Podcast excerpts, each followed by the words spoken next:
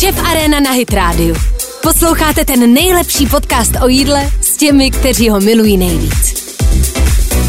Přátelé, vítejte u dalšího dílu uh, podcastu Šef Areny. Uh, vysíláme v Hit Radio a mým dnešním hostem je Pavel Drdel.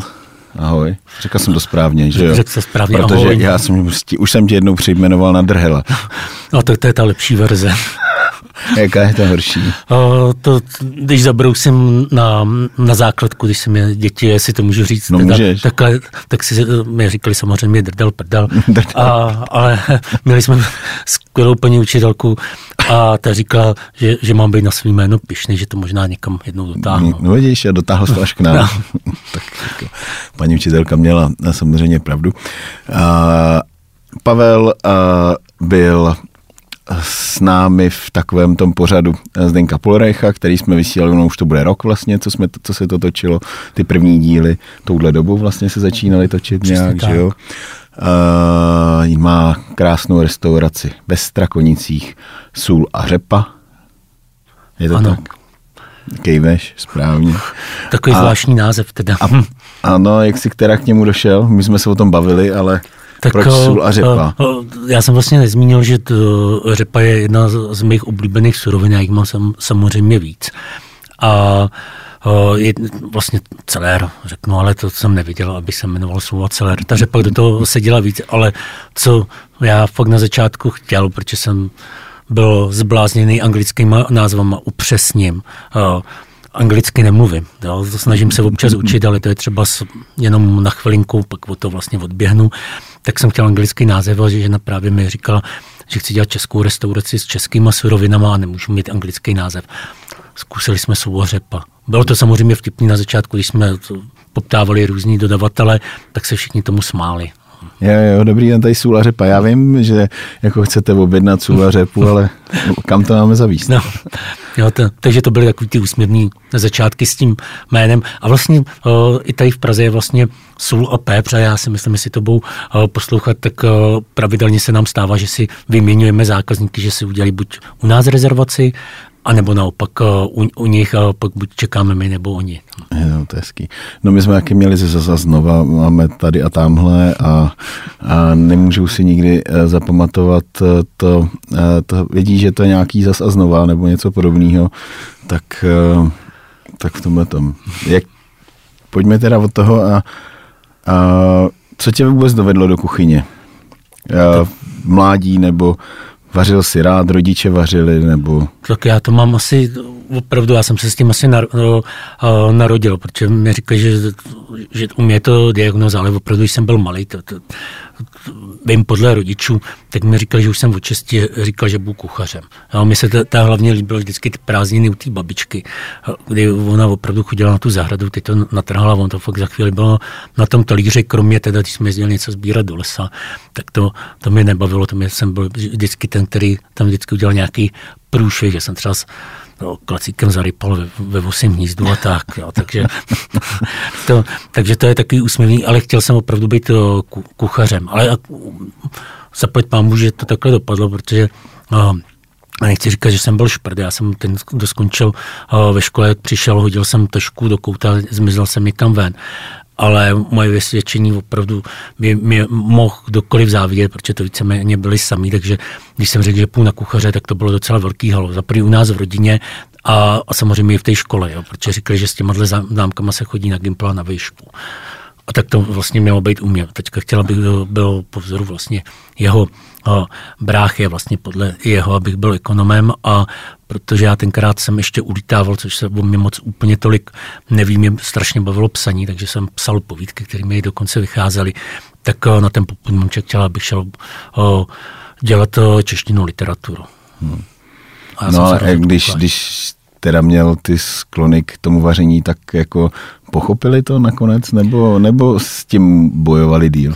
Monča to pochopila, si myslím, poměrně rychle, protože my máme společnou vlastnost, to je tvrdohlavost. A, a teďka to můžu zodpovědně říct teprve před dvouma rokama řekl, že... Že. O, že na mi pišný, že jsem šel na toho kuchaře. To, a to mi bylo 45 let. Po tolika let. Hmm. No, vidíš to. A jaká byla tvoje cesta, kde jsi začínal? Protože ty jsi toho Strakonicka, že jo? Co? Tam, kde máš uh, tu restauraci, uh, kde, kde tě přivedli k tomu, k tomu řemeslu? Jako No, tak blíž? já jsem, protože já jsem samozřejmě zkoušel, to byl rok 91, když jsem vlastně nastupoval, tak zkoušel jsem školu v Budějovicích hotelovku, uh, dost, byl jsem vlastně druhý nejlepší, ale nějak jsem se tam nedostal, no a tam byly nějaký takový jako Tlaky. Uh, tlaky uh, jiný, souviselo to s, s mým jménem, ale s mým taťkou, protože tam byl nějaký jeho rival, tak mě bez, tenkrát bez přijímaček uh, vzali na učňák do písku, se opravdu dělali přijímačky uh, a a bylo to skvělé. Já jsem měl štěstí na opravdu výborný učitelky, který, který vlastně já jsem si nepsal poznámky ani, já jsem si dělal jenom zkratky, protože jsem poslouchal. Měli jsme výhodu, že jsme měli fakt tu eh, týden školu, týden praxi. Tak eh, eh, ty věci jsem si pamatoval a i tam se projevila moje tvrdohlavost. Já jsem se učil, když ještě končily restaurace jídelny, už to byl jeden velký punk, protože tam jelo ve velkém, že si kuchaři nosili domů věci, co se zkazilo, tak se muselo zpracovat a já jsem jako fakt náctiletý to odmítal, tak eh, jsem šel za trest do Blatný, eh, kde byla restaurace Beránek a tenkrát tam tomu šéfoval pán odsaď z Prahy, pan Jindra Kern, jestli si pamatuju, který chvíli asi sloužili Husákovi, jako číšník teda, a byl obrovský, ale obrovský pedant, neměl uh, problém mi dát facku, nebo si pamatuju, když jsem zkazil vývar, uh, tak jsem musel nastavit ruku a on mi opařil normálně na tvrdo. Od té doby jsem neskazil vývar. Jo, dodržoval jsem přesnej, uh, přesnej ten postup. Jo, takže ten mě k tomu ku podivu jako hodně, hodně přitáhnul, k tomuhle řemeslu, protože fungovalo to, že samozřejmě dos- dostával jsem čout celý den, ale eh, zase naopak, když opravdu se něco povedlo, tak bylo první, který přišel jako poděkovat a hlavně jako učně, opravdu můžu říct jako učně, mi dokázal i ocenit, což bylo do, o, dobrý, protože o, nechci říkat, že, že to dělám kvůli penězům, to vůbec ne, ale už jako učen jsem si tam vydělával krásný peníze, kdy mi dával 10% z tržby, protože mě vlastně po roce práce se mnou, tak mě potom postavil normálně o víkendu na směnu. Jo. Ale je fakt, že jsem se nazastavil, začínal jsem v pět ráno, končil jsem o půlnoci, Jo, vždycky jsem jenom teď uh, došel přespat a ráno jsem šel zpátky, ale, ale na ty časy vzpomínám rád, protože uh, no, to, to byl vlastně takový jako ten můj začátek. I když se v té kuchyni dělali takový jako uh, různý, že se dělalo z kurtího masa kumpo, když se dělal klasika česká výpečky svíčková, tak se objevovaly takovéhle věci. Ale tenkrát ještě jsem byl takový jako hodně, hodně nedozrálej. Nepolíbený tou, a, tou kuchařskou a, můzou. Hele, a no, to bylo dost drsný teda, když tě pop, opařil, jako lítali po mně pánvičky, všechno, ale že bych, eh, že bych eh, musel nastavit ruku a on mě opařil ruku, tak... To, to, to bylo drsný. O, nebo dneska mi to ani nepřijde, jo, protože si myslím, že no, samozřejmě taky jsem byl Výbušný? o, výbušný, ne, ale myslel jsem si, že v tom věku, to mi bylo asi 17 let, že mi patří svět, že jsem s ním všechno moudro světa a on to ze mě vytřískal, jo, že tomu tak o, tomu tak není, za to jsem fakt strašně vděčný. Doma jsem ani neceknul, jo, protože si myslím, že nejden bych dostal v té práci, ale dostal bych od táty, který byl hodně jako odměřený. Tak si myslím, že tohle to byla naprosto úžasná škola, protože ona mě opravdu hodně naučila uh, pokoře a třeba dneska s tím opravdu i sám bojuju, kdy já jsem třeba ve věku, kdy bych mohl, nebo vlastně už taky učíme děti, ale takový ten jako ten zdravý respekt tam vůbec není. No. Tam, U těch dětí, myslíš? U těch dětí není. No není, jo. A tak hlavně si nemůžeš dovolit to, co si tenkrát dovolili oni, No, to, oni to, k nám. to je pravda, protože já, když eh, máme třeba s učnice, tak jsem velmi, velmi opatrný, co říkám, velmi opatrný, eh, jak se k ním postavím, protože se docela toho bojím, aby z toho nebyl nějaký problém. Jo? To je taková odvrácená stránka, o, o který třeba, nedělám tam samozřejmě mistra, máme učni, učnice teda na provozovně, ale no, ze svého okolí vím, že když je třeba učili kraje cibuli a nechtěně se jí dotknout, to bylo halo. Určitě si něco přivymyslela, ale bohužel o, zákon nebo právo je povětšinou na jejich straně. No. Hmm. To jsou, no, to jsou takové věc, věci dnešní doby, no. A jak dlouho jsi vydržel v, tady v tom, v tom kraji, když tě to zaválo někam, někam já, dál? Jižní. Já jsem vlastně v 99. jsem odcházel, vlastně v 94. jsem skončil, takže jsem hmm. se různě putoval teda po jihu Čech, ale především jsem byl uh, ty Strakonice a to byla taková ta uh, fáze, to se asi tím prošlo hromadu uh, kuchařů, kuchařů, když šéf říkal pravidelně, když se přišlo 15. nemám, neviděli jste mě a fakt jsme tam všichni drželi a makali a dělali jsme 300 hodin v měsíci a oni nás odbyli ještě uh, no, opravdu mizernýma penězma, ještě se koukali, jestli jsme něco neskazili, aby nám mohli něco strhnout a, a tak zkrátka jsem se rozhodl, že, že skončím ještě s mým kamarádem, s kterým jsme pracovali a prchli jsme úplně, že změníme zaměstnání, šli jsme do Itálie montovat motorky. Tak jsi ze Strakonic, že jo? Eh, to tam máte to, k tomu blízko. Blízko, ale z shodou okolností já jsem do ruky neuměl vzít ani šroubovák. Jo. Takže to bylo taky jako, jako docela, eh, docela odvážně a ono se mi to vymstilo hned po těch 14 dnech, kdy, když se to provalilo, že, že jsem kuchař, tak eh, tam mistr vlastně strašně vyváděl kolegu, který už měl tenkrát jazykovou vybavenost, no tu italštinu, tak šoupnul do skladu a mě za trest šoupnul na zkušebnu na uh, motoru na ten studený záběh. Takže do té největší špíny, a to jsem tenkrát měl 49 kg, ty motory se tahly uh, ručně, takže to bylo, jestli vydržím nebo nevydržím. Největší problém byl, že já jsem vůbec nevěděl, co dělám. Když mě tam učil učil vlastně jeden Ital, ale zase byl jsem tvrdohlavý, tak jsem se tím prokousal. Docela mě i pomohlo to, že Předtím jsem se, eh, nechci říkat živil, já jsem se věnoval hudbě, byl jsem docela dlouho, asi 18 let DJ, jsem hrál z černých desek. A tak eh, nechci říkat, že mám hudební sluch, ale to v tomto případě mě pomohl, protože tenkrát se mi nezdal nějaký motor, je tam něco rachtá, tak jsem šel za tím mistrem, neuměl jsem mu to vysvětlit, takže jsem vydával jenom ty zvuky, takže jsem spíš vypadal jako postižený. Nicméně mi dal důvěru, motor rozebrali a zjistili, že tam někde uh, v tom motoru je uvolněný šroubek někde u spojky a teda, do, do, už jsem to všechno zapomněl, takže si nepamatuju ty součástky. Část já si možná pamatuju vytalšně. Tak uh, v tu chvíli mi dal jako takovou důvěru a řekl mi, dělat do pěti, pak se budeš, pak budeš vlastně na vývoj, který byl součástí té fabriky a budeš se učit složení motoru a budeš se učit italštinu. Jo.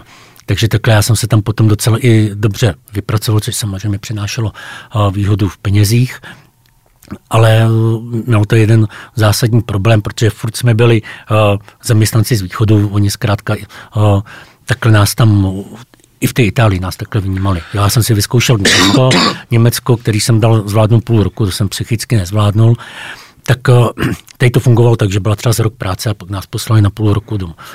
A mě to tady zkrátka v těch Čechách tenkrát nebavilo, tak uh, jsem říkal, že tam chci zůstat. A protože my jsme byli ubytovaní různě po hotelích ve okolí, tak to už nás vlastně znali i ty číšníci a to byla, jsme si vyzkoušeli samozřejmě o víkendu, když uh, jim někdo vypadl, tak jsme šli pomáhat do té kuchyně, to bylo taky vtipný, protože jsme si mysleli, že že umíme těstoviny a vůbec jsme neuměli absolutně nic.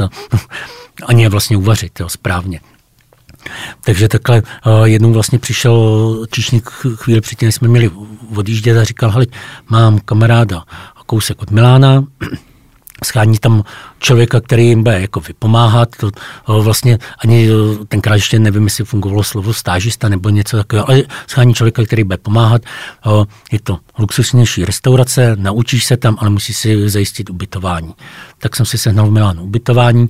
Já jsem vlastně No, do, to, už dojížděl. to už jsem měl aspoň trošku italsky? Už, už jsem uměl italsky, se přiznám, že jsem se naučil docela rychle, protože jak jsem byl i v té fabrice vlastně ostrčený odstrčený bokem, tak ty Italové se mě snažili učit italsky. Tak první samozřejmě mě naučili samozřejmě takový ty sprostý, sprostý slova. To bylo, já když si vždycky vzpomenu, že, že mi něco řekla, že mám jít za, tím, za, za někým a tomu říct. No, to byly jako šílenosti jo, a dělali si ze mě takhle srandu. Takže už jsem, takže už jsem mluvil tak jsem se vlastně dostal do restaurace, která měla myšelinskou vlastně hvězdičku. A tam jsem pracoval teda převážně, já byl na zelenině teda. A tam už bylo první takový, kdy si pamatuju, když řeknu, jsme čistili saláty, že ten člověk salát vzal, zmuchlal a to vyříznul a vlastně ten střed hodil do kýble, ale tohle to, když jsem takhle už jenom vzal do té ruky ten salát a zmáčknul jsem ho, tak samozřejmě byl v obrovský řev. A to mi vysvětlili, že ten salát někdo vypěstoval, že tam už měl své ruce, že to stálo nějakou vodu a s tím musím opatrně mít tenkrát vysvětlovali, že je to jako se ženským tělem, že ho taky nebudu mačka, že musím na začátku. Něžně. A, a, přesně tak. Takže takhle já jsem se vlastně malýma kručkami jako dostával dál a byl jsem třeba fascinovaný, že z těch listů salátu, z toho košťálu se dělaly polívky, vomáčky, nakládalo se, takže tam bylo první jako takovýhle jako setkání. Pak eh, jsem se vlastně vrátil zpátky do té fabriky a za rok a půl jsem se zase eh, dostal tentokrát eh, do mandarínu, ty měli vlastně tenkrát dvě hvězdičky, ale tam už to bylo, bylo trošku jiné. Tohle bylo fakt, musím říct, příjemný, protože to bylo takový jako uvolňující, ale tam už jsme dostávali čout, protože zástupce šéf kuchaře, který byl, jestli se nepletu, byl z Bavorska, tak neměl rád východňáky, neměl rád Čechy, neměl rád Poláky, Ukrajince, Maďary, nikoho a, a nás tam bylo poměrně jako slušná grupa. Jako nácek, no. no. no.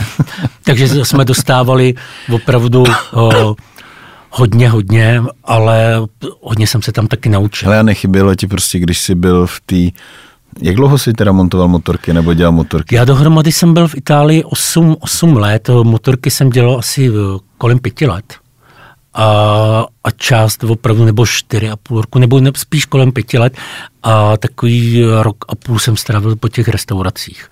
Jo, takže jo. převážně já jsem dělal ty motorky, ale ty mi pomohly si zaplatit, eh, zaplatit tenhle ten jako tenhle ten výstřelek, protože dneska už funguje, ty stáže fungují normálně, že se samozřejmě člověk domluví, ale tenkrát to bylo horší. To, tohle vlastně... A ty jsi a, měl placeno nebo ne v těch, těch restauracích? Ne, neměl jsem, měl jsem až tam mandarinu, kde, kde jsem dostával, tam jsem dostával v hrubým 700 euro. No, takže v čistém jsem měl asi 480, to mi nezaplatilo ani to ubytování, já jsem platil asi 900 euro to ubytování. Jo, takže hmm takže jsem si to platil z těch ušetřených Takže díky, peněz. díky motorkám se jako mohl kuchařsky rozvíjet. Hmm. A to byl ten plán, nebo prostě to tak vyplynulo? To vyplynulo úplně, jo, t- protože já jsem předtím nikdy neměl takovouhle absolutně A měl jsi třeba v té proměň, měl jsi v té době už vůbec uh, nějaký ponětí o nějakých myšelinských hvězdách? Vůbec, nebo? vůbec, vůbec. Až zpětně se pak dozvěděl, že, nebo co to vlastně, kde jsi pracoval? To, jak byla ta, ta, ta první, tak uh, se přiznám, že jsem vůbec netušil, jako, co je Michelinská hvězdička, protože tenkrát u nás uh, uh, tyhle informace jako nebyly. Mo, mo, moc nebyly. Jo. Uh-huh. Takže až potom mi to vysvětlovali a to spíš si to uvědomu dneska, než, než tenkrát. Kde jsi všude dělal? no. a, a právě v té, říkám, té dvouhvězdě už to bylo uh, jako náročné, když tam jsme se dostali jako k věcem, který třeba některé věci jako používám, uh, nějaký postupy do dneška, když bych samozřejmě potřeboval znovu někam vycestovat, abych uh, dostal takový jako vnitřní restart, ale tam jsem se asi naučil nejvíc úplně jako ká, nebo sebekázní. Jo, že to bylo, tam jsem měl každý den chuť s tím praštit, ale pak se to nějak dostalo do toho stavu, uh, že, že jsem to nějak zvládal. Jo, to, tam to fungovalo, že ve 12 skončila kuchyně, všichni naběhli, uklízeli, ve dvě ráno se tam objevil. Objevil ten zástupce, vzal si takovou rukavici, teď se podíval nahoru na ty výparníky, tam našel nějaký takový jako Masnotu? No, čerstvou masnotu a byli jsme tam do čtyřech do rána. Jo, ale jsem byl zpátky nástup, takže to bylo docela tvrdý. Zůstávala nás tam ta šestice těch, těch vozovkách vyvrhelů. A, takže to mě naučilo opravdu pracovat hodně ve stresu a, a naučilo mě to tý sebekázní. No tak když ono to je pak strašně složitý, když tam jdeš a říkáš si, vlastně ani si nevyděláš na to, ani bys, abys měl aspoň třeba na to živobytí, musíš to vlastně, jako dotoval to z, z jiný práce a, a ještě tam po tobě takhle dupou. Hmm.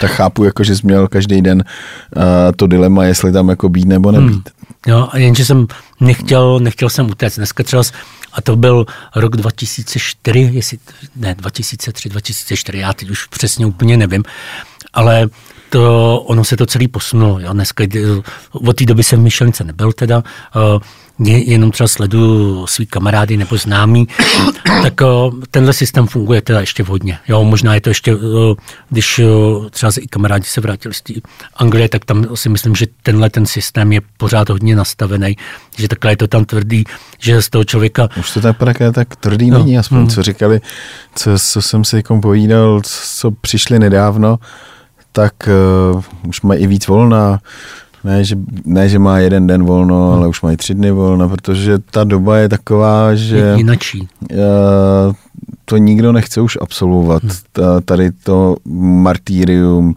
uh, nějakou jako šikanu, nebo protože to zavání až něčím takovým, když tě prostě ve dvě hodiny uh, ráno pošle znovu něco uklízet. Jo. Já ani jako v, dnešních, v našich podmínkách českých si ani nedovedu představit, že by si v 10 hodin někoho poslal, ne ve dvě hodiny, ale v 10 hodin po práci, bys přišel do kuchyně a řekl mu, ale tady je bordel, koukejte si to ještě uklidit, tak uh, druhý den ráno už vlastně se tam můžeš být sám. Hmm. Jo, tak ono se to opravdu mění, eh, řeknu třeba z ty severské státy, který zase naopak... Uh, ty jedou v Zenu. No, ty jedou vlastně na dvou směně provoz, což mi zase tady nepřijde v Čechách úplně uh, reálný. reálný, jo, protože za to jídlo zkrátka platíme stále jako, jako zákazníci stále málo, aby tohle šlo celý jako uplatit. Takže opravdu se to hodně, hodně, hodně mění. Ale uh, já jsem třeba z tohle to nechápal, uh, proč třeba s jedním uh, se k nám chovali dobře a v druhém špatně. A pak uh, já jsem pracoval pro jednoho pána, jméno prezravovat nebudu, a, a to byl právě, který nás šikanoval taky. No, a ten mi to vysvětlil, protože to byl důvod, proč já jsem skončil a já jsem mu říkal, hele, to je uh, strašně, jak se ke všem chováš, i, i k ženském, jo. Co říkám, se chováš prostě, chováš se jako debil, jestli můžu použít tohle slovo. A on mi vysvětlil, je to normální, to je takový jako uh, americký styl práce s lidma, že já jim musím dostat do naprostého stresu, na takový jako až lidský dno a oni mi budou dávat lepší výsledky. No. Takže no, v tu chvíli, nevím, jestli to byl výmysl, nebo, ale ono asi hodně, hodně jako provozech, ne všech, ale hodně tohle to funguje, že se snaží z těch lidí vykřesat maximum. Ale je rok 2024 už teď.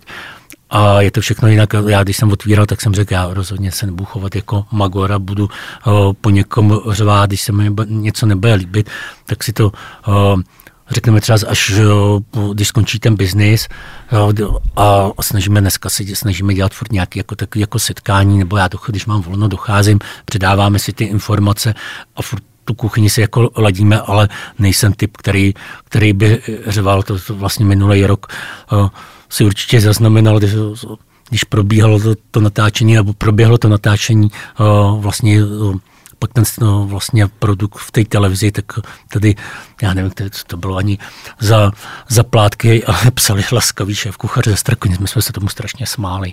Jo, protože ze mě nedokázali dostat, abych řval. Jo. Není to pro mě jako jo, No, produkce, se, produkce se snažila, jo, aby, ano, ano, nepovedlo. Se, nepovedlo se to. Jo, a já si pamatuju ještě vlastně o, před dvouma rokama, když jsem byl jako host o, vlastně Masterchefu, jak se mi tenkrát líbil o, Radeka Špárku, který, s kterým jsme si sedli, jo, a, a, a on říká, ty nemůžeš ničemu šéfu, když neumíš zařvat, jo. To se neuměl ani zakřičet, když se tam dávala vlastně, dávala ta výzva, jak jsem měl zakřičet, já jsem to skoro zašeptal. Jo. Měl si říct ruce nahoru a, a Andyho a, a, a nic, jo. Hm. Ano. tak čím to doháníš? Uh, Ty jedeš tou uh, severskou cestou teda. Víceméně to hodně věcí, asi nechci říkat, že jsem se to v tom zhlídnul, ale mi se líbí vlastně ten způsob těch věcí, jako no, jak se můžeme uchovat vlastně na tu zimu. Část je, my teda, když bych to dal do nějakých procent, tak 80 procent řeknu té produkce, kterou třeba vezmeme od těch farmářů, ovoce, zelenina, tak naložíme. Takže to děláme to, co dělali ty babičky, jo, co tady bylo s náma už mnoho, mnoho desítek, možná řeknu stovky let zpátky, že, že si opravdu něco zavařovali.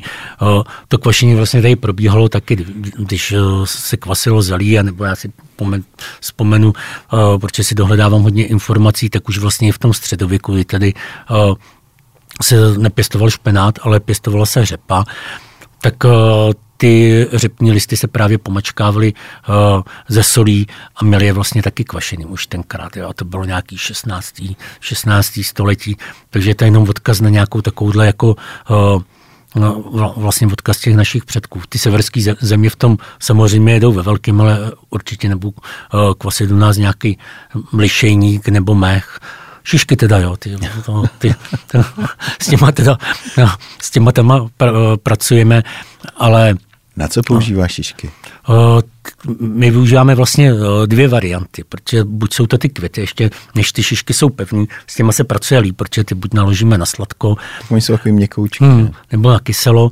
A, a ty šišky, takový ty, které už jsou trošku, připomínají ty šišky, No, tak ty dáváme buď do, do hodně takového silného cukrového nálevu, to může připomínat med, anebo je kvasíme.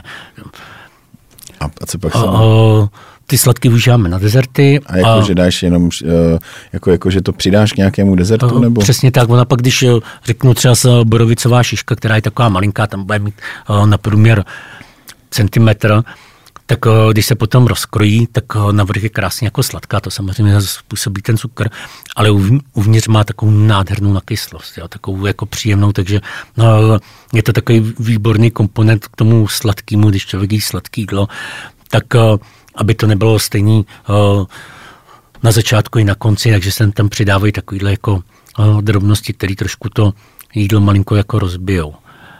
A, a pak takový ty, na ty slano, tak ty potom už využíváme, když máme třeba z nějak, nějaký chod masový nebo k tataráku, anebo i k, k, ve, k jídlu. Já jsem teď máme shodou okolností jako i, i veganství k nám dorazilo. Veganský no, I když já teda no, maso moc nejím, ale to vždycky se vyhýbám k tomu, když nám někdo řekne, že, jsme, že jsem vegetarián, nejsem vegetarián, nejsme vegetariánská restaurace. A abych se vrátil k tomu jídlu, tak jsem právě děláme takový uh, talietele z celeru, takže opravdu jenom celer. Uděláme si zeleninový demo, to není nic jako zajímavého sušený huby, co máme ještě z léta. A takový jako jednoduchý, jednoduchý pokrm, že si uděláme čipsy, máme tam naložený žampiony, hlívu, kačenku májovou, tříletý hubový olej, houbový prach a chtěl jsem tam dát ty šišky, akorát nebyly v té kondice ještě možná potřebují rok, takže příští rok se objeví někde jinde. To jsou ty, ty fermentované, ty šišky. Ono jim trvá teda díl, než jako je můžeš použít. Jo? Ty, potřebují, ty, potřebují víc času. Tím, jak mají takovou tuší strukturu. Hmm. A on, oni těch proměných je samo, samozřejmě dost, protože třeba minulý rok se nám na té restauraci hůř kvasilo, protože to léto, ta, léto, ta, ta zima úplně nebyla taková vymrzlá, jako je teď, bylo docela vlhko a tyhle ty věci se všechno promítá i vlastně na té fermentaci. Jako je malý chemik. No, já bych neřekl ani malý chemii, já říkám, že si doplním to, to vzdělání, abych viděl, co se děje úplně to, konkrétně ve Bereš to jako, že spíš bereš někde nějakou inspiraci, nebo, nebo jedeš i cestou pokus omyl? To jedeme cestou pokus omyl víceméně, protože samozřejmě podívám se, kdo co jak dělá, ale nechci, nechci ty kopírovat. Kluky, kluky kopírovat. A když něco vyzkoušíme uh, novýho, tak si řeknu, napíšu třeba s Martinem Štanků, uh, si napíšem, nebo oslovím další a zeptám se jich, jestli to můžu zkusit, přijde mi to taky jako férový, než se potom někde, než se potom někde chlubit a, a protože vlastně i, i samotného mi to vlastně před dvouma rokama, když jsme asi No, byli jedni z mála, kteří kvasili i, i slupky z brambor, o, protože někde předtím si myslím, že jsme byli, asi, možná jestli to dělala ještě ta pražská SK my, o, tak o, trvalo mi tenhle postup doladit skoro půl roku, protože se nám to kazilo jo, a a princip byl opravdu jenom v tom důkladně vyprat ty bramborové slupky, namáčet je, nechat je v té vodě, prostřídávat tam uh, různé teploty, tak jsme se k tomu dostali, pak děláme pravidelně kurzy na fermentaci, jak jsem ten recept prozradil. A, a za dva měsíce uh, pánové, kteří tam byli, tak uh, začali si zakládat právě PR, že vymysleli tenhle ten recept. Já si říkám, sakryš, jako kdyby třeba napsali, objevil se třeba v SC nebo u nás, jo, takže by to bylo fajn. Takže já funguji takhle, když něco převezmeme, tak tam označím to kuchaře, označím tu restauraci, aby to bylo férový, zkrátka. Nech, nechci, nechci nikoho kopírovat, i když v uvozovkách asi kopírujeme už všichni. Všichni, protože, všechno, jo, všechno už bylo jo, vymyšleno. Mm, akorát to trošku jinak se mm. skládáme. Jo, jo, jo. To musí uh, stát hrozně uh, skladovacího prostoru, ne? Kolik, kolik máš eh, jako teď zavařený sklenic něčeho? Teď, když jsme to naposled počítali, tak to bylo 1850. My teda máme ještě jeden privátní sklad, ale teď zrovna řešíme aktuálně na té restauraci, protože byla hodně zavalená. A takže s tím pracujeme. Teď nám jedna firma dělá i police do chodby, protože my jsme to tam měli ve třech řadách, takže když chtěl někdo k nám přijet s vozíčkem, protože bohužel máme tu restauraci v patře, jak nám, už se k nám jako dostanou, když samozřejmě s tím vozíčkem pomůžeme, ale už měli problém i třeba i s kočárkem, takže teď to tam budeme ubírat a, a ta restaurace je plná taky, jo, těch, těch zavaření, tak někdo k nám přijde, tak no, samozřejmě hodně lidí to fotí, ale ty, kteří se zaobírají třeba s tím designem, tak uh, řeknou, že je to tam strašně punkový, že to nevypadá jako restaurace. Jo. Jako spižírna. Přesně tak, jo, ty láhve jsou opravdu, oh, všude nejsou teda pod stolama nebo na stole, aby tím měli aspoň prostor. Hele a Uh, máš to jenom jakoby pro své potřeby do kuchyně, nebo uh, máš jako nějaké edice, které máš jako volně k prodeji? My děláme teda, uh, děláme i tu edici k, tej, k tomu prodeji, to děláme, pro nás zavařujeme standardně do těch tři, uh, do těch okurkáčů. Do tři litrové, klasická, no. no. A, a pak děláme malinký skleničky, kde pak vlastně proběhne ta sezóna, kde se vlastně s ostama podělíme. Řeknu i o salátovou okurku, o papriky, čili papričky, medvědí česnek. Takže děláme i ty, tyhle ty malinký. A, ale pak už samozřejmě nastupuje, nastupuje ta zima, takže teď řeknu, že máme uh, vlastně vyprodané řetkvičky, ty budou asi až je pro nás někdo vypěstuje. Uh, ale co můžeme doplňovat, tak samozřejmě je to pomodoro, který máme zavařený neskutečný množství lahví, takže s tím stále pracujeme, protože vlastně jeden z těch našich dodavatelů je, sídlí přímo u nás ve městě, což je městský zahradnictví. Máme jeden velký skleník a, a ono toho přece jenom, přece jenom je toho dost. I když letošní sezóna na Rejčata byla slabší, zaplať mám za to, protože minulý rok, když si vezmu, že jsme jeli furt jenom Rejčata. A bereš strakonický Rejčata teda, jo? No, strakonický Rejčata. A jsou dobrý? Jsou dobrý. Strakonický mají, mají dostatek cukru? Mají dostatek cukru. Jo, a pak samozřejmě, když chceme nějaký jako takový no, no, různý druhy, když děláme třeba rejčatový salát, který nevypadá jako rejčatový salát, tak uh, tam potom třeba sáhneme i k nějakým ve Vodňanech, je taky vlastně městský zahradnictví, kde už mají jako víc druhů těch rajčat. No, takže pak saháme i takhle. Ale to je jeden vlastně z těch dodavatelů, který máme přímo jako ve městě a je to super, protože ráno si dojedeme nebo nám přivezou a máme opravdu čerstvě utržené věci. Hmm. Ty máš většinu dodavatelů vlastně farmářů nebo uh, malopěstitelů, když to tak řeknu. Uh, jak bavili jsme se o tom, že někdy je to složitější udržet třeba tu, aby ta kvalita od nich byla pořád uh, na stejné úrovni, aby tam nebyly nějaké výkyvy.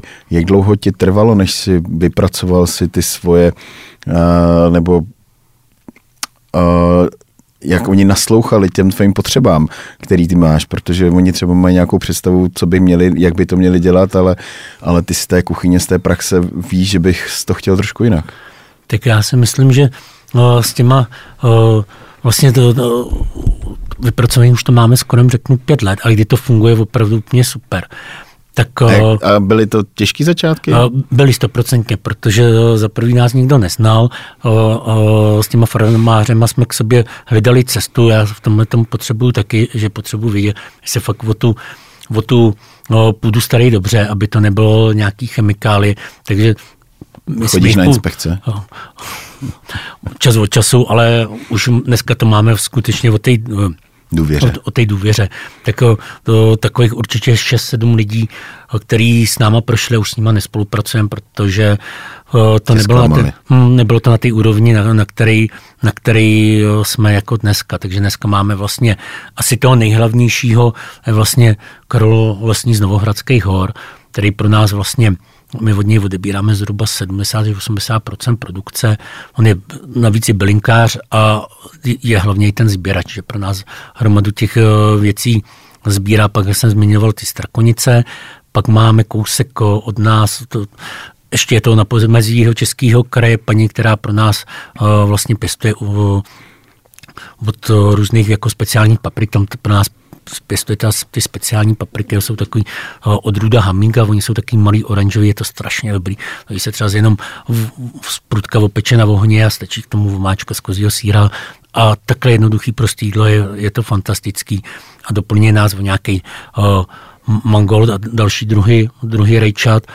Pak máme vlastně ještě kousek od nás pána, který má permakulturní zahradu, od mám, máme to pinambury, černou řetkev, takže zase takovýhle spíš eh, kořenový, kořenový věci. A to je vlastně z těch, a ještě vlastně bych zmínil občas písku vlastně, a, farma, farma Olešná, takže to jsou vlastně tyhle farmáři, s kterými my dneska aktuálně spolupracujeme. A Určitě si myslím, že se ještě třeba se objeví další, on je to taky jako, nechci říkat jednorázový, ale že se třeba někdo u nás objeví, řekne, hele, jedu v biorežimu, nechcete něco zkusit, tak to samozřejmě vyzkoušíme. No, jako... Začíná se to zlepšovat, musím jo. říct, že se... Že, že sami se... za tebou chodí hmm. a říkají jako, hele Pavle, tady jsem něco vypěstoval, nechceš to zkusit? A zkusíme. Tam to většinou třeba už potom i schoří na tom, že samozřejmě s těma závozama, protože tohle jsou, jak jsem zmiňoval, tam ty farmáře předtím, ty jsou pro mě stěžení, takže to, tam, tam od nich zkrátka odeberu. Všechno a jsme v úzovkách trošku jako víc pokrytý, takže pak od těch nových už nejsme zase úplně schopní odebrat takové jako množství, aby se jim vlastně vyplatilo za náma, za náma přijet. Hmm. Hmm. A pak když zmíním vlastně od masa využíváme teda u nás teď, když mají výpadek, máme každopádně farmu Netěchovice, který, který jsou super, ty jsou s námi už šestým rokem. Když nám vypadnou, anebo použijeme, nechci říkat jako levnější maso, aby to ne, neznělo špatně, tak máme přímo ve Strakonicích uh, jatky, ze kterými uh, teď mají uh, novýho obchodáka, ze kterými mají opravdu skvělá produkce, takže si řeknu, jaký maso chci, jak ho chci opracovaný uh, a tej, tak ho přesně dostanu. To si myslím, že, že je na, úplně naprosto skvělý. Mléční produkty máme farmastruhy, takže ty nás pokryjou od mlíka vlastně už po smetanu, po máslo, po síry, jejich vlastně tvaroh, jejich smetana úplně je naprosto fantastická. Teď začali dělat i nově tavený sír, takže teď se u nás třeba objevila omáčka, on to zní jako uh, prazvláštně, ale chutná to výborně, omáčka staveného síra, zeleninového vývaru a uh, kapustový kimči. A je to neuvěřitelně dobrá omáčka, která má v sobě jako, jako uh, furt tu živočišnou krémovost, je taková jako štiplavá, uh, tak uh, to třeba využíváme teď. Jo, takže my, Co ryby? Když jste v tom, když jste v tom uh, rybníkářském kraji? Uh, to máme od začátku, nabízíme, občas uděláme nějakou změnu, že zkusíme třeba struha, ale jsme věrní tomu kaprovi, ale válčíme s ním, protože pořád nejsme na to, i když jsme pišní, že tady nám zanechali ty rybníky, tak bohužel jsme pišní na to, aby jsme si tu rybu aspoň dali jednou měsíčně toho kapra. A když se s ním umí pracovat, tak ten kapr je za mě zkrátka vynikající, vynikající fakt ryba. A, a trik je opravdu jednoduchý. Vzdát se určitých partí toho kapra, což je břicho, který je tučný. Uh, jenom pro představu, když se to potom neodstraní a peče se to na té pánvi, tak samozřejmě se říká, Eh, že tuk je nosičem chutí, že se to dostane do toho masa, takže my odkrojeme z toho břicha vždycky eh, rybáři amura, tak budeme zkoušet amura. Řekni mi, Pavle, prosím tě, jak z kuchaře, nebo jak jsi došel z, ze skoro italského kuchaře, protože si strávil nějaký, nějaký ten čas v Itálii, kde se stala vlastně z toho Itala ten, uh, ten Čech, ta stará babička, která zavařuje, která prostě jde po lese, námhle něco vidí, tak to hned pozbírá, protože by to mohl skvasit nebo, nebo zavařit, nebo naložit, nebo něco s tím udělat.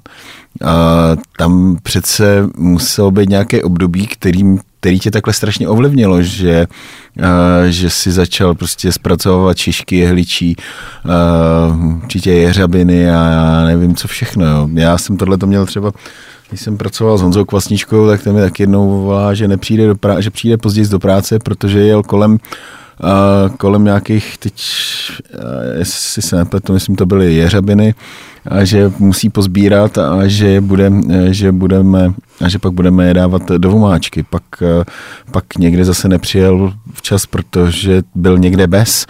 Jo? A máš to taky tak? Nebo, a jak, jak jsi k tomu došel vlastně? Jo? Protože na začátku si byl, vlastně, řekl bych, docela normální kuchař. Stal se ze mě nenormální. A najednou se z tebe stal vařič, zavařovač. Ne, tak ono asi všechno je takový vývoj. Jak jsem říkal, když jsem se vrátil z té Itálie, tak já zmíním úplně to, co mě nejvíc ovlivnilo. On hmm. člověk sice může vařit ve velkém, ale musí po sobě jíst. A já měl tu výhodu, že opravdu ty Italové jsou na tu kuchyni opravdu hrdí. Takže když si představím, kolik eh, já jsem tam snět v obědu a večeří, já jsem tam fakt tu Itálii si projet. A při, přibral si? O, přibral, přibral. Já když jsem, když jsem se vracel, hodně lidí mě nepoznávalo, měl jsem 49 kg, když jsem měl a když jsem se vracel potom, o, vynechám takový to období s tou myšelinkou, kdy člověk samozřejmě šáhnul si na dno, o, já se k tomu samozřejmě přiznávám, tak o, vyzkoušel samozřejmě nějaký podpůrný, o, podpůrný věci, tak tam jsem potom zase spadnul, ale když jsem se opravdu natrvalo vrátil do Čech, měl jsem 72 kg, takže jsem nabral. Jo, ale ono to bylo především, si myslím, ta životospráva. To udělalo opravdu, opravdu hodně. A No a proč pak vlastně ten odklon? Já jsem, když jsem se vrátil, tak samozřejmě vyzkoušel jsem i nějakou jako klasickou hospodu, ale víceméně jsem končil v těch pizzeriích a a když jsem narážel jako na problém s těma surovinama, nebo když jsem řekl, hele, vyzkoušíme něco, něco, něco nového, něco zavařit, byl vždycky problém, neochota vlastně, hlavně ze strany toho šéfa. To mi strašně mrzelo.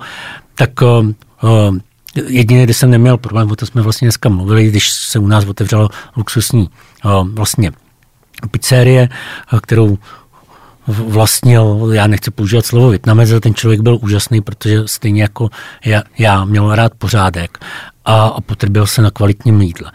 Takže tam se opravdu vozili poctivý italský surový z Itálie, který opravdu nebyl, nebyly levný. Já, si, já jsem ujížděl na vezůvských rajčatkách, který vlastně rostou no, vlastně na bučí sopky, takže nemají žádnou vodu, přesto rostou. Neuvěřitelně koncentrovaný, ty jdou sušit, takže se člověk zavěsí třeba s na sporák nebo někam a oni pomalu schnou. My jsme ji zavařovali. Tak to bylo pro mě fajné období. Pak se tam něco změnilo a najednou byl všechno problém od surovin a takhle. A, a to já už byl v té fázi, že si říkám, já už to vlastně ani tu Itálii nechci, dělat. Uh, nechci dělat, teda, protože uh, to, když mi potom lidi oblíbený český těstoviny, špagety carbonara a mi to vraceli, kde je ta smetana, jo, protože, jim to, uh, protože jim to strašně vadilo, vadilo jim, že uh, samozřejmě, když se používala fakt ta pančeta, tak ona má trošku jinou chuť, má lepší než, než ta anglická slanina. Uh, a ty, lidi mi to, a ty lidi mi to vraceli, že to je to. Že to smrdí. To, že, že to je nějaký jako, praz, jako prazvláštní. Jo. Tak jsem řekl, a kašlu na to, já už to dělat nebudu, já nechci používat smetany, já smetanový vomáčky se přiznám, ty jsme je naučili v té Itálii, jo, protože tu smetanu tam tolik nepoužívali. Uh, a vždycky, když jsem se třeba zvrátil do Čech, třeba jednou za dva, za tři měsíce, tak mi mamče pohostil nějakou hubovku a, a já byl vyřízený jo, na ty dva dny, co jsem tady byl. Jo. Takže já jsem se, no, a vlastně ta smetana mě nebaví do dneška, i když ji používáme, ale já ji moc nekonzumuju. Máš rád svíčkovou, jo. No. Nemáš rád svíčkovou, to tady nemůžeš ani říct. Prostě. Ne, to... ne, Pavle, dám si, dám si občas, občas, občas rád, ale co, když já takhle úplně odskočím, tak na čem já teď úplně nejvíc ujíždím, tak je hovězí vývar. Do kterého si uh, zamíchám, uh, už máme, protože si děláme i misopasty, tak mám uh, udělaný uh, z bobu zahradního, který byl typický pro, pro Čechy, tak mám misopastu, si do toho zamíchám a rozmixuju do toho farmářský máslo, mi to strašně chutná. Jo. A já myslel, že, bojíš, že řekneš nějaký jídlo z řepy. No, ne, tak řepa je teď upozaděná. Teď, o, tohle je pro mě takový jako startovací jako vývárek, který, který si dám. Teď třeba tenhle týden jsem si to dal i na polední menu a máme k tomu pečený topinambur, ale já si to dávám bez toho topinamburu. To jsem teda úplně odskočil. Takže ta Itálie, nechci říkat, že, že jsem jako zprotivila, ono jsem je spíš zprotivil ty lidi uh, kolem mě. Ale, jasně, no. Ale byla to každopádně moje chyba, protože už tou dobou už byly kvalitní restaurace v Praze. Ale mě se opravdu nechtělo do té do, no, do tý Prahy, nevím proč, když teď jsem strašně rád jezdím, protože jsem chodím relaxovat. No, že pak vlastně tohle bylo, jak jsem zmiňoval toho pána, tak to byla moje poslední štace. Já jsem se pak uh, vydal jako zástupce šéf kuchaře do Písecký kozlovny, kde ta původní plán byl, že jim tam pomůžu zvednout trošku tu kvalitu těch jídel nahoru. To jsem zjistil po 14 dnech, že to, uh, že to vlastně, že to nejde, uh, ani kdybych sebe víc chtěl, protože tam to byla skutečná obrovská, obrovská divočina. Tam v 11 začal výdej a, a končil v 10 večer a jelo se jako furt naplno. Nebyla, nebyla šance. Ale bylo skvělý uh, to, že tam jsem se naučil vést docela i v, jako větší tým. Uh, naučil jsem se úkolovat lidi, protože jsem byl takový typ kuchaře, já si to udělám radši sám, uh, než někomu něco no, ukazovat, vysvětlovat, protože samozřejmě snažil jsem se, ale když to třeba to tu partu kolem mě nezajímalo, tak, tak jsem se naučil dělat v takovémhle jako špatným rozpoložení a tam jsem se to naučil znova, že říkám, hele, udělej tohle, tohle, tak, uh, tak to bylo pro mě jako dobrý, ale co bylo pro mě zabijácký, bylo uh, každodenní pečení, já nevím, 100 kg žeber, kuřecích paliček, 200 kolena. stejků, kolena a já jsem se dostal do té fáze, kdy opravdu jsem uh, ráno, mi to připomnělo tu Itálii, jo. A tam ráno jsem chodil, když jsem chodil z vrace, jak to bylo ze stresu a, a z, z propařených čtyř hodin, který jsem měl na odpočinek. A, a já měl to samý. Akorát to, to Tohle nebylo, tohle byl můj problém, že já už jsem s tím masem nechtěl mít nic společného. Fakt mě toho, bylo, z toho množství mě fakt bylo špatně. A začalo se rýsovat vlastně ta, ten plán, že si otevřeme tu sůl a řepu, protože já vždycky si nejvíc, čím já jsem si vždycky vyhrál, tak byla zelenina, která mě bavila, která mě byla, bavila ze všeho vlastně nejvíc. Když si vzpomínám zpátky k té Itálii, koliko variací na kapréze jsem udělal, uh, i když možná, kdyby přišel klasický Ital, tak bych dostal pár facek, ale tam už se to mění taky, tam byli ty kuchaři, kteří se snažili tu jejich zaběhlou klasiku trošku jako... Uh, Rozstřelit. Uh, I když furt to byl kapreze. Ale shodou okolností té Itálii jsme se vrátili teď taky na, na jenom jako v vozovkách máme na předkrmu kapreze, ale K, takže je to uh, sušený kapr a uh, naložený, naložený zelený rečata, který vlastně odpočívali rok. A k tomu máme takovou máčku z bazalkového syrupu, uh, do kterého dáváme ještě smrkovou kumbuchu a hrubozornou hořčici. A děláme si takový golden syrup, to v úzovkách, to je pracovní název, protože to s tím nic moc nemá společného, ale to udělaný takový vlastně světlejší karamel do, to, s troškou soli, do kterého pak během, jak kvetou stromy, tak do toho dáváme fialky, dáváme tam bez, šeřík, květy jablní, třešní. No a ono si to pomalinku zkvasí a na, na, konci, na konci toho vlastně roku to má takovou malinkou jako kyselost a je to taky hodně jako květinový, takže to dáváme teď, jako přidáváme do toho našeho kapréze. No ale taky jsme s tím pár lidí vystrašili, když řekl, ale bude mozzarella za ričetama a najednou jim tam přistane, kapr. přistane kapr. Ale máš vlastně, máš vůbec na svém jídelníčku něco jako tradičnějšího, nebo, nebo jsou to všechno takové uh, jako úlety, které jako myslím v dobrém slova já, smyslu. Mně se, to, mně se to právě slovo úlet líbí. Ten teda o, my to nevypadá, ale my fakt děláme českou kuchyni, která, která se občas odskočí hodně, hodně daleko. Teď třeba máme úplně nově, my jsme dělali s panem Neprašem, protože já jejich rodinu a jejich vína mám moc rád, tak jsme dělali v prosinci degustaci, téma bylo zpátky do školní jídelny a udělali jsme kuře alá bažant, který se za první nikdo. Já teda nevím, kam chodili, kam jste chodili vy nebo pane Praž do, do školní jídelny, já jsem ve školní jídelně kuře alá bažant nikdy neměl. No, já, my jsme já jsem měli, boko, ale boko, to... bokousek jsem starší, ale no. ne zase botoli. Já si ho právě pamatuju, nám ho dělali, ale to, to bylo něco úplně šíleného.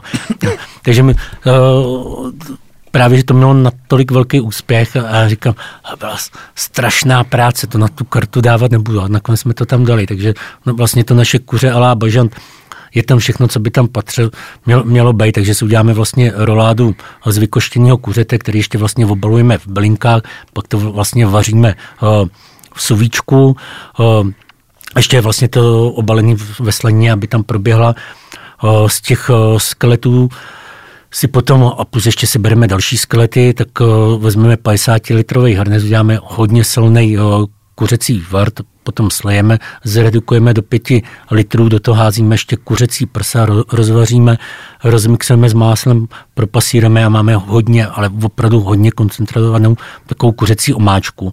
To dáváme k té roládě, kterou potom vlastně, když servírujeme, tak ji uh, vlastně ty nakrajíme na kolečka, opečeme.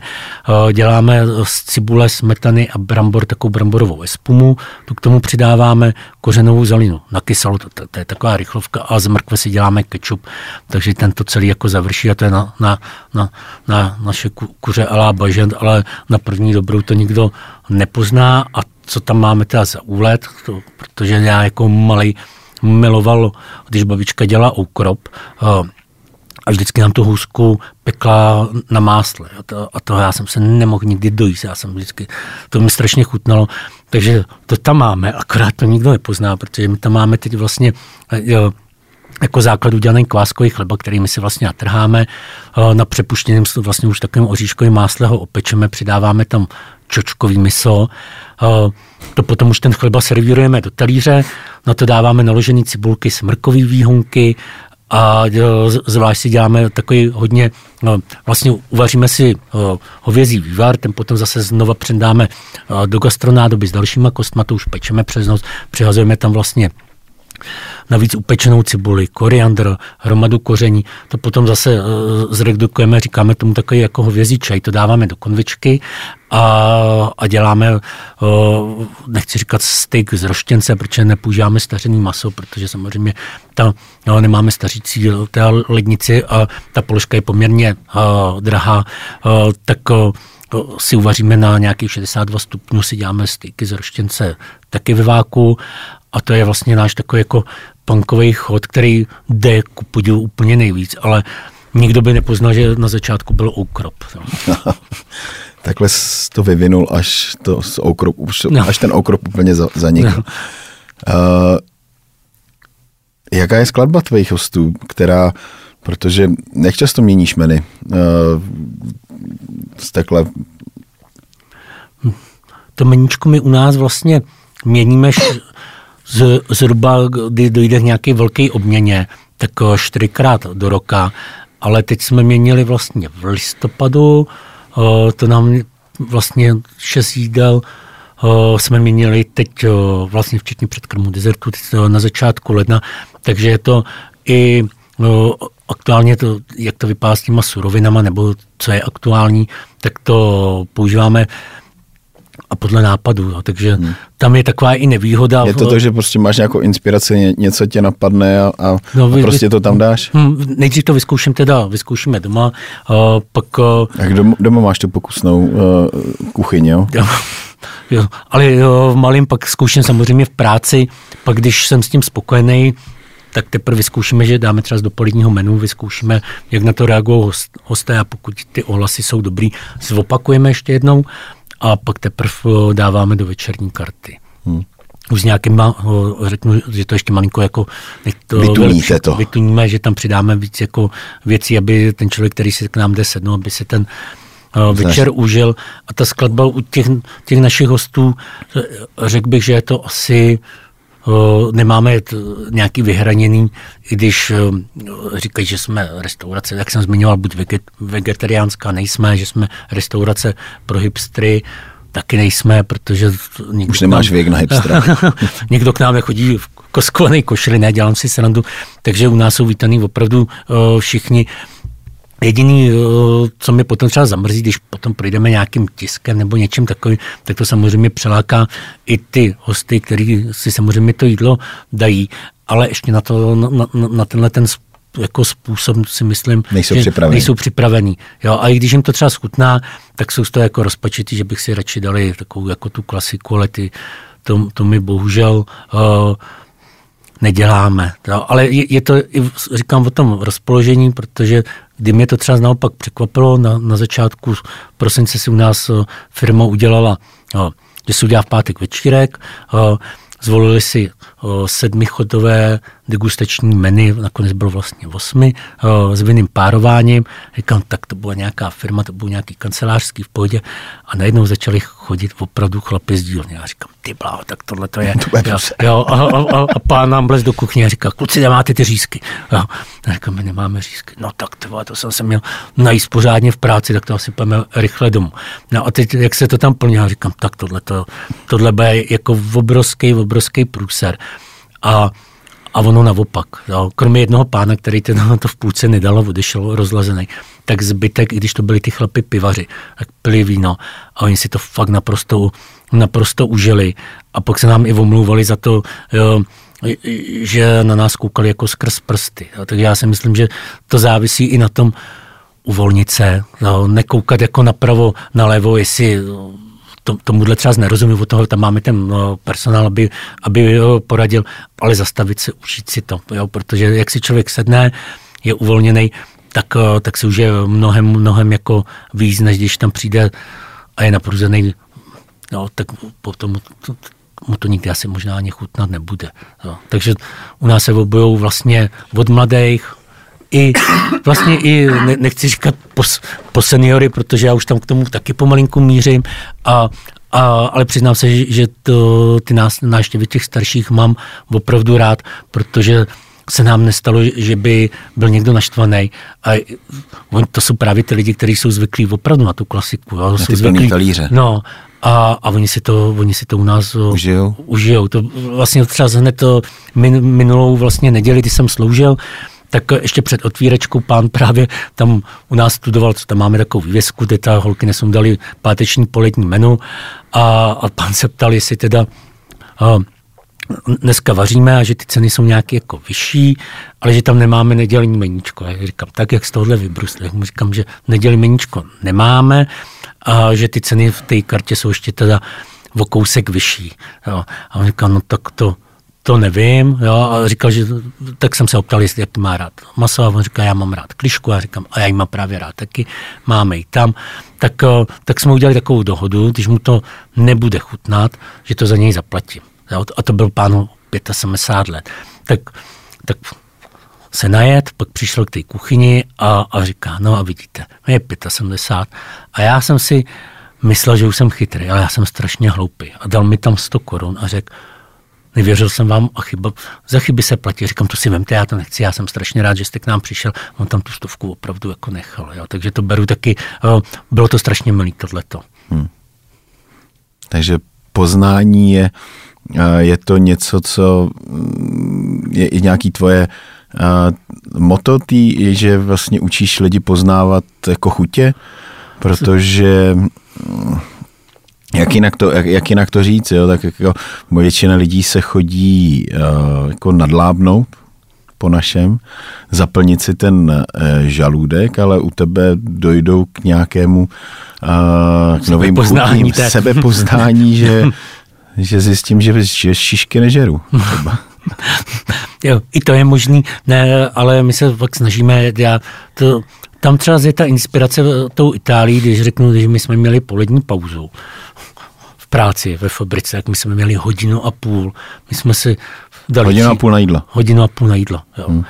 my jsme si dali v klidu tříchod, dali jsme si v peci tam uh, deci a půl vína, to, měli jsme výhled, uh, měli jsme před sebou vlastně u fabriky jezero, výhled na Alpy, jsme si tam vyvalili u toho, u toho vlastně jezera do trávy, dojedli jsme si po případě, když bylo něco jako sladkého, jak jsme si to dojedli a, a člověk si to vychutnával. Jo. Tady je průšvih tam, že máme strašně málo času na to jídlo. Takže to, to, Všichni chtějí všechno honem. No, rychle se najíst, naházet to, takže si myslím, že to je takový jako problém, že nesmíme to jídlo brát jako hmotu, kterou do sebe jako motoru. Dostaneme. Hmm. Takže my se snažíme opravdu těm lidem ukázat, eh, že to jídlo může být zajímavý, že může být hravý. Těch eh, kuchařů je v republice strašně moc, jo, aby to nevypadalo, že jsme, eh, že jsme jediní. Já schodu, jo, schodu okolností, já jsem si dneska tady v Praze, doufám, že nedělám té reklamu, zastavil u kluků v Almě a bylo to super. Jo, já jsem musím říct, že jsem si to užil, u, užil taky, takže uh, těch průkopníků si myslím, že je mnohem víc, který vlastně chtějí trošku to dělat Jinak, když ta cesta je samozřejmě složitá k tomu, že to není, když udělal dobrý guláš, je taky umění, to musím říct, že uh, ale tohle je uh, mnohem složitější, kdyby třeba, aby ty, který nás budou poslouchat, aby si to uměli uh, představit, když jsem zmiňoval ten guláš, tak ten uvaříme v jednom, v jednom hrnci, ale kdyby my jsme ho nějak vymysleli trošku jinak, tak ho budeme dělat v deseti hrncích a v pěti sklenicích. Jo. A pak by byl teprve guláš a trvalo by to možná několik měsíců, než bychom se do ty, eh, některé ty komponenty si eh, připravili. No. A pochutnáš ty si na, na té na té klasice? A pochut... Třeba, já, když už jsme třeba zrovna u toho guláše nebo, nebo držkova, je to něco, co, co tě neurazí? Eh, já s ním vlastně úplně všechno, ale nejvíc pochutnám od babičky, když, eh, když dělá kuře na paprice nebo zadělávaný květák, teď dělá zadělávaný kapustičky, to zní hrozně. Dostáváš hlad? No, no, ne, ne, do, do, dostávám jídlo od babičky kolikrát, protože samozřejmě no, to moje tempo je eh, velký, takže nestačím, nestačím doma vařit, žena má toho v práci taky dost, máme ještě pejska, takže, takže trošku nestíháme, tak vítáme jídlo od, od babičky, ale uh, No, když někam takhle jako vycestuju a mám chuť, eh, tak si určitě dám opravdu schutí, schutí českou, českou klasiku. S chodou okolností, já, my jsme v týdnu dělali čočku na kyselo, tak jsem si po dlouhé době dal čočku, protože já si dělám trošku jinak, že uh, trápím dvě hodiny cibulku v sádle, v sádle, který si sam, samozřejmě vyškvaříme, čočku si vaříme takovou jako na zkus, protože pak, když se s ní pracuje dál, tak samozřejmě měkne, žádná mouka, to všechno potom s takovou jako kyselější kombuchou jsme zamíchali dohromady, ono to chutnalo strašně, fakt strašně dobře. Nebyla to taková ta lepivá, lepivá hmota, tyhle ty čočky jsem snět vlastně tři mističky, jo. normální standardní čočky bych sněl možná jednu misku a byl bych úplně zalepený. No. Ale tu klasiku si dám opravdu rád. No. Hmm. A my jsme se vlastně, než jsme začali natáčet, tak jsme se právě bavili tady o tom, o tom rychlém stravování. Jo. Je vlastně a kam se ta, ta naše gastronomie bude ubírat, jestli budou růst uh, ty řetězce těch, um, těch rychlých jídel do ruky a, a, a ty stánky, kde, kde se každý nějakým způsobem rychle nají a, a, a pokračuje dál, a pak, eh, a pak budou ty hospody nebo restaurace vyšší kategorie, které eh, zase si budou víc s tím, s tím jídlem hrát, jestli, jestli nám nevymizí ta, ta střední vrstva těch, těch restaurací, protože prostě nebude do nich nikdo chodit. No. Jak to vidíš ty? Já se právě tohohle docela i uh, bojím, protože těch fast foodů opravdu hodně uh, přibývá a logicky... Ty jsi říkal, že už ve stranících máte KFC, že? No, no, Burger King a BK a bude McDonald, jo, což mi přijde a teď se tam otvíralo něco, uh, něco dalšího a přijde mi to že je to opravdu hrozný. Za prvý hlavně, uh, já jsem byl v McDonaldu jednou, kdysi, kdysi dávno, tady v Praze, to možná před 20 lety a to jsme se tam dostali ještě, eh, že, že jsme měli něco v žíle, jo, že jsme byli trošku oplí. Ale vůbec bych tam nikdy eh, ne, nešel bych. Mi to eh, přijde větší kultura stolování, když já si někde něco dám na tácu v úzovkách, já nevím, jestli to ještě servírují na tom tácu. Ano tak si dám radši nějaký jako oběd, nějaký jako závodní jídelně. To mi přijde jako taková lepší kultura, ale anebo si něco dát na ulici do ruky, tak já se na tom nepochutnám. Já jsem právě ten typ člověka, který potřebuje u toho jídla taky klid. Ale dneska ta doba, jak je zrychlená, tak si myslím, že, že to láká čím dál tím no, víc lidí a tyhle, ty, tyhle ty právě, které se otvírají, tyhle rychlé občerstvení, tak jsou, mi přijde, že záměrně soustředění u těch nákupních zón, to je vlastně případ u nás ve Strakonicích. A, a to je to, čeho já se bojím, že tam opravdu, jak to funguje venku, že tam zkrátka najde rodina, udělají si tam odpoledne, tady si jeden nezdravý odběr, odskočí si uh, do kina a, a mají na týden vystaráno. No a už eh, místo toho, aby jako rodina si šla sednout ke stolu, nebo kdyby, i, i do, super by bylo, kdyby si sedli jako i doma u toho stolu. Jo. Ale mi přijde jako takovýhle rychle jako občerstvení. Je to špatná cesta a ono to bude fungovat, protože uh, vždycky, když se otevře něco takového nového, tak je halo, lidi z toho mají obrovskou no, radost. Zrovna nedávno byl na vás, já ani nevím, jak se to jmenuje, to kuře, který je podobný jako smažený jako hmm. KFCčko a ta jenom díky vlastně nějakým sociálním sítím, tak uh, tam byly několika hodinové fronty na, na kuře v housce, nebo co no. podávají. Ani nevím, co podávají, já se přiznám. Takže tohle mi přijde opravdu hrozný, ale asi je to možná, já, já vždycky vysvětluju, že jsem takový, jak no, ne zpátečnický, tak něčem jsme vyrostli, na něco jsme si zvykli, uh, takže asi ta doba dneska bude opravdu, že to všichni odbydou to jídlo, protože to bude uh, až poslední, na co budou třeba zmyslet. To jídlo si myslím, že by mělo být samozřejmě po rodině na prvním místě nebo na, na druhém místě, ale tak budou fungovat tyhle ty rychlý, rychlý fast foody a věřím tomu, že zůstanou ty luxusnější restaurace, ale takový, uh, takový standardní hospody, ty si myslím, že pomalinku jako vymizí, protože nebudou mít klientelu. Jo, ne, určitě nějaká zůstane, ale hodně jich zmizí a to si myslím, že bude obrovská chyba. Zase v co věřím, že se vrátí určitě na, na, ty, na ty vesnice, ty hospody. Jo, protože, Myslíš, že se tam vrátí? Jo? Já, já teď už mám pár takových jako vlaštovek, kde uh, samozřejmě to, ty lidi jsou blázni, jdou do toho, mají otevřeno samozřejmě pátek, sobotu. Jo. Uh, funguje to v tom, že vlastně mají svoje zaměstnání a, a snažíš se držet ten život té vesnici, takže jsou věci, že opravdu navaří, asi jde se tam celá, opravdu celá ta vesnice a jde si to užít. To si myslím, že je super, ale bude to třeba z takovýhle model, že bude otevřeno opravdu třeba na dva, na tři dny.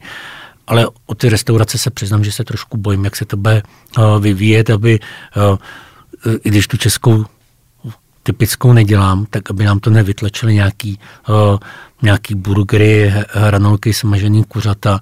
Uh, a o to mám docela velký strach, jo, hmm. protože času si myslím, že budeme mít míň a míň, protože si myslím, že budou chtít uh, tou dobou, nebo třeba se pletu, ale jak to vnímám já, že uh, budou chtít po nás větší a větší výsledky a to znamená, že to, ten den více strávíme v práci nebo hmm. řešením třeba z nějakého problému a to jídlo odsuneme. Jo? Takže pak, když bude půl hodina pauza, tak uh, logicky člověk ví, že nedoběhne se nikam najíst a vrátit se zpátky, tak si objedná jídlo třeba z do krabičky nebo si odskočí někam na tenhle ten jako burger. Jo? A to mi přijde, to mi přijde Škoda. strašně špatně. Hmm aby jsme nekončili úplně jako smutně. Na co, se, na co se teď těšíš? Eh, co ti jako brzo vyroste, abys to mohl hodit do sklenice?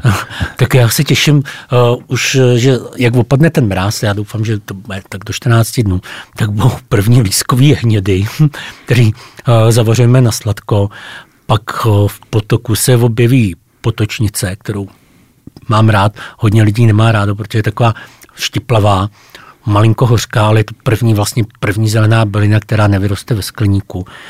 No a pak už to začne, pak to řeknu od medvědího česneku. A chodíš na... to sbírat i sám? nebo? Já chodím, to, to jsem chtěl zmínit tu druhou věc, to je bršlice kozí noha, která je v vozovkách jako plevelná rostlina. Chutná neuvěřitelně, jak čerství, ale nejvíc to chutná, když se to dá do sladkokyselého nálevu. Tak to má využití neuvě, neuvěřitelně, je to fakt moc dobrý. Tak to chodím sbírat a chodíme si sbírat nějaký, nějaký první kvítka fialku a tak, na, na, to se, na to se těším, že to bude zase takový příjemný. Hlavně je to, hlavně, hm, hlavně je to relax, že člověk opravdu vyskočí z toho uh, šumu z té kuchyně, protože to tempo je opravdu neuvěřitelný. Uh, protože stále se, nebo změnuje se pracovní doba, ale hodně lidí si nemůže představit, že vlastně v hodně kuchyních se furt začíná jako v 6 ráno, já když hořím na přípravě, tak jdu na pátou ráno. A to, no, to je opravdu hodně, hodně, nebo se mnou pracovat je, je poměrně těžký, protože já jsem silný v ranních hodinách, takže já, já tam lítám jak splašený. A do dvou hodin jedu fakt, řeknu, jak, jak sportovec. Já to tempo kolikrát mám, když jsem pak udělal třeba špatně od srdce, tak je to vtipný, že mám pak uh, uh, tep před dvě, nebo tep mám, tep mám vlastně asi 120 a, a tlak mám přes 200, jo, takže to tempo je jako uh, šílený. Pak samozřejmě uh, kolikrát to pokračuje do večerních hodin, to člověk skončí, kde se teprve třeba znají. To jsem zmiňoval to jídlo, že bych rád, aby lidi nenaštěvovali ty fast foody, já je ale nemám šanci třeba ani, ani na, to, na to jídlo, ale přesto se na to těším, přesto tenhle ten život mám strašně v té kuchyni rád, neumím si představit, že bych měl sedět někde v kanceláři za počítačem, tím se nechci nikoho dotknout, ale každý jsme asi tak nějak jako nastavený, že když to člověka fakt to řemeslo baví, nebo jakákoliv práce, tak si vždycky v tom najde jako, jako nechci říkat jako, že, nebo má to jako druhý domov, jo. To, jestli uslyší žena, tak to pěkně dostanu. no, uh, to ne, druhý domov to nemůžeš mít. No máme tam stejný dleždičky v kuchyni jako doma. Až takhle, jo. Až takhle, opravdu, jo. Aby se cítil jako doma. Nebo zbyli, když jste dělali?